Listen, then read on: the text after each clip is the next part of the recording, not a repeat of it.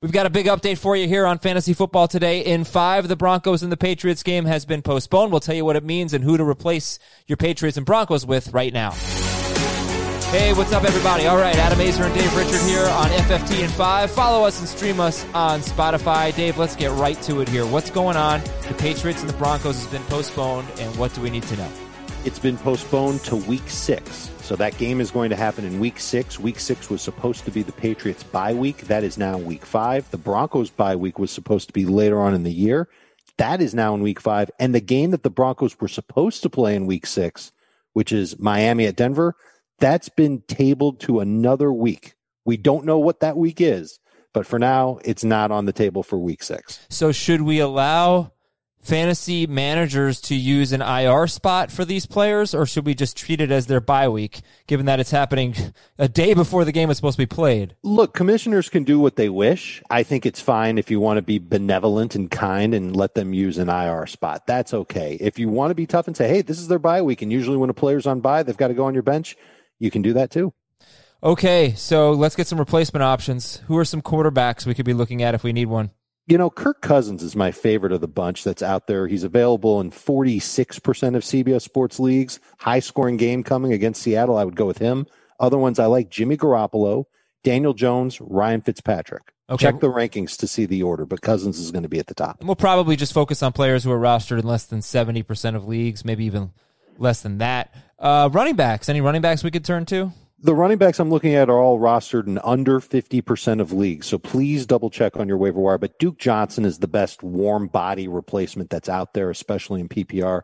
He's available in 51% of leagues. Gus Edwards, Deion Lewis, and then, I mean, we're really grasping at straws after that. Giovanni Bernard, Anthony McFarland, Jordan Wilkins. It ain't pretty. When you see Duke Johnson as number one on a rank list, you know it's not a great list. J.D. McKissick, maybe if you're in a PPR league, might catch some passes. He has 10 catches in his last 2 games, and they could be trailing against the Rams, so that's another guy. All right, how about wide receiver? Any better names there? No, I wish I could give you better ones. These are all guys rostered in under 40% of leagues. So, again, check who's available in your league. Greg Ward is at the top of the list. He's basically the de facto number one receiver for Philadelphia. Jeff Smith for the Jets with Joe Flacco under center. I could see his target share continuing to stay strong. David Moore, Chase Claypool, Randall Cobb, and Olamide Zaccheaus, if Julio Jones is out, could be a factor for the Falcons. Yeah, and if you're in a shallower league, maybe Russell Gage is available. You've got Nicole Hardman. You've got Golden Tate, 58%. There are better options, but Dave's going a little bit deeper. All right, and tight ends, Dave. Any tight ends out there? You know, one of my favorites is Greg Olsen, kind of for the same reasons as Kirk Cousins, high-scoring game. And Olsen has 5 catches in his last 2 games. Trey Burton is available in 97% of leagues. He was involved for Indianapolis. I think the Colts are going to have to throw against Cleveland. Other tight ends, Kyle Rudolph in that same game, Minnesota-Seattle. Ian Thomas, who's got the great matchup against Atlanta. And Drew Sample, because he gets a lot of targets. You know what? We got to talk about DSTs, too. People were really banking on the Patriots DST. And I got one that I love. By the way, you know, doing this whole show, we have to at least assume there's a chance that the Titans game is also not played. So. Yeah, right. They had a positive test on Sunday as well, so This would be a great list to use for those players.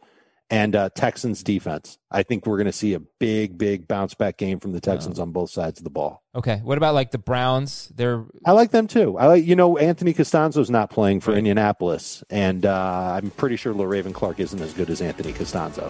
Yeah, probably not. All right, Dave, thank you for the info. Appreciate it. Good luck, Dave. You too, Adam. Good luck to all of you fantasy managers out there as well. And stay tuned. Fantasy Football Today and Fantasy Football Today in 5. Follow us and stream us on Spotify. Talk to you soon.